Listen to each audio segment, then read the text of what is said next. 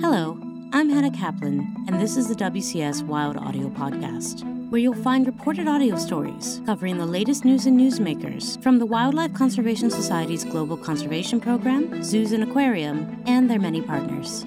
We've got a great show today, so let's get to it.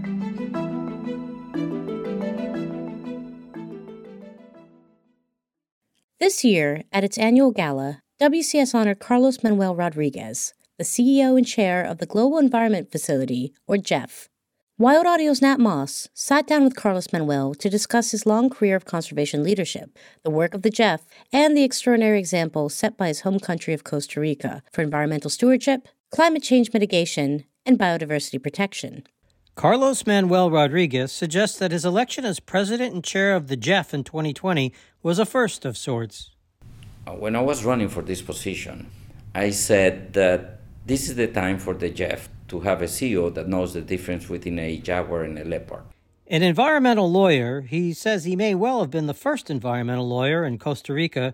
Carlos Manuel came by his expertise through his university training and a series of high profile political positions in his native country. He directed Costa Rica's National Park Service between 1995 and 1998 before serving as the nation's Minister of Energy and the Environment in three separate national administrations. But the seed was planted early as a fourth generation coffee grower.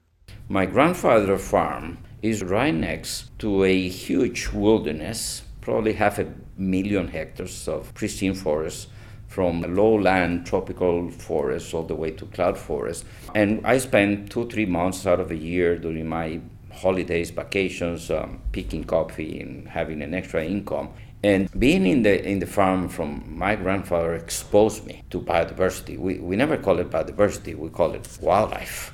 Growing up in Costa Rica, Carlos Manuel witnessed the destruction of nature at a time when there were few regulations to protect it deforestation due to fires set to clear land for agriculture, logging trucks along all the roads. So those two things, the stream destruction of forests and the, the fact that um, I spent so much time in my grandfather's farm right next to nature had an impact on, on me and, and my decision for my future career. With his position at the GEF, Carlos Manuel now oversees the largest fund for biodiversity in the world a multilateral environmental fund created in advance of the 1992 Rio Earth Summit, the GEF provides grants and blended finance to support projects in 144 countries related to biodiversity, climate change, land degradation, food security, and a host of other issues. For that work, Carlos Manuel draws from his experience working at the highest levels of government in Costa Rica, a nation with zero carbon emissions from its previous two major sources deforestation, and energy to supply the country's electricity. How did they do it? The answer can be found in part in the name of the ministry Carlos Manuel led for three terms. I used to be the Minister of Environment, but also the Minister of Energy. In Costa Rica, the Minister of Energy is very different to the other ministers of energy in the world or in Latin America because most ministers of energy, their mind is on oil and gas, exclusively oil and gas. Costa Rica passed a ban on oil and gas when I was a Minister of Energy and Environment in 2002.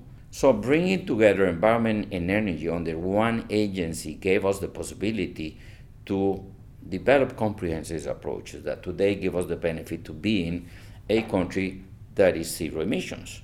Carlos Manuel notes that the changes that have taken place in Costa Rica have been sustained through successive administrations of different political perspectives because of solid governance mechanisms. The institutions are very strong. So you may have a president or you have a minister of environment who is not willing to follow the line that was designed a few decades before, and they try to go outside the main lane. They are stopped by the institutions. They are stopped by the citizens they are stopped by the check and balances created in our society. They are stopped by the courts. One of the biggest environmental assets that Costa Rica has is the Constitutional Court, where citizens go and defend their constitutional rights for a healthy environment. Carlos Manuel would love for all members of the GEF to have the opportunity to succeed as Costa Rica has, but he cautions that aligning a country's governance structure with conservation goals takes more than just money. The GEF can be 100 times bigger, that that won't be enough to protect nature if humans continue to invest many more times resources that uh, contribute to climate change and destroy nature than what we invest in nature conservation. The challenge, and this is how we see it at the GEF, is not providing more funding, rather than the funding that we provide catalyzes domestic national policies where people connect the dots, like we did in Costa Rica. One way Carlos Manuel measures the distance Costa Rica has come in meeting its environmental goals over the course of his life is the change in the reaction he gets when he tells people in the U.S. where he's from. I remember when, when I was uh, doing my graduate studies in the U.S. in the 1980s, and somebody asked me, Where are you from? And I said, Costa Rica. They would normally say, Oh, Puerto Rico. And I said, No, no, no, no, Costa Rica. That was then. Today, uh, somebody asked me, Where are you from? And I said, Costa Rica they will say, I was there last year with my family. Beautiful place. Carlos Manuel is pleased to note that many of those families try surfing on their visit. It's a passion of his own, though he shies away from calling it a sport.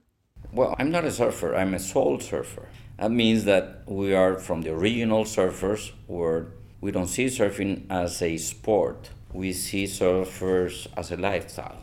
It's a way of living. It's a philosophy that we, the surfers, have and yes, of course, it is very much related to nature and the forces of nature, restoration of marine ecosystems happening. So there's a, there's a positive combination about tourism, surfing, nature, and Costa Rica is a good place to see that. Another passion, one that Carlos Manuel has no difficulty calling a sport, is tennis. He plays competitively and appreciates especially the mental endurance required.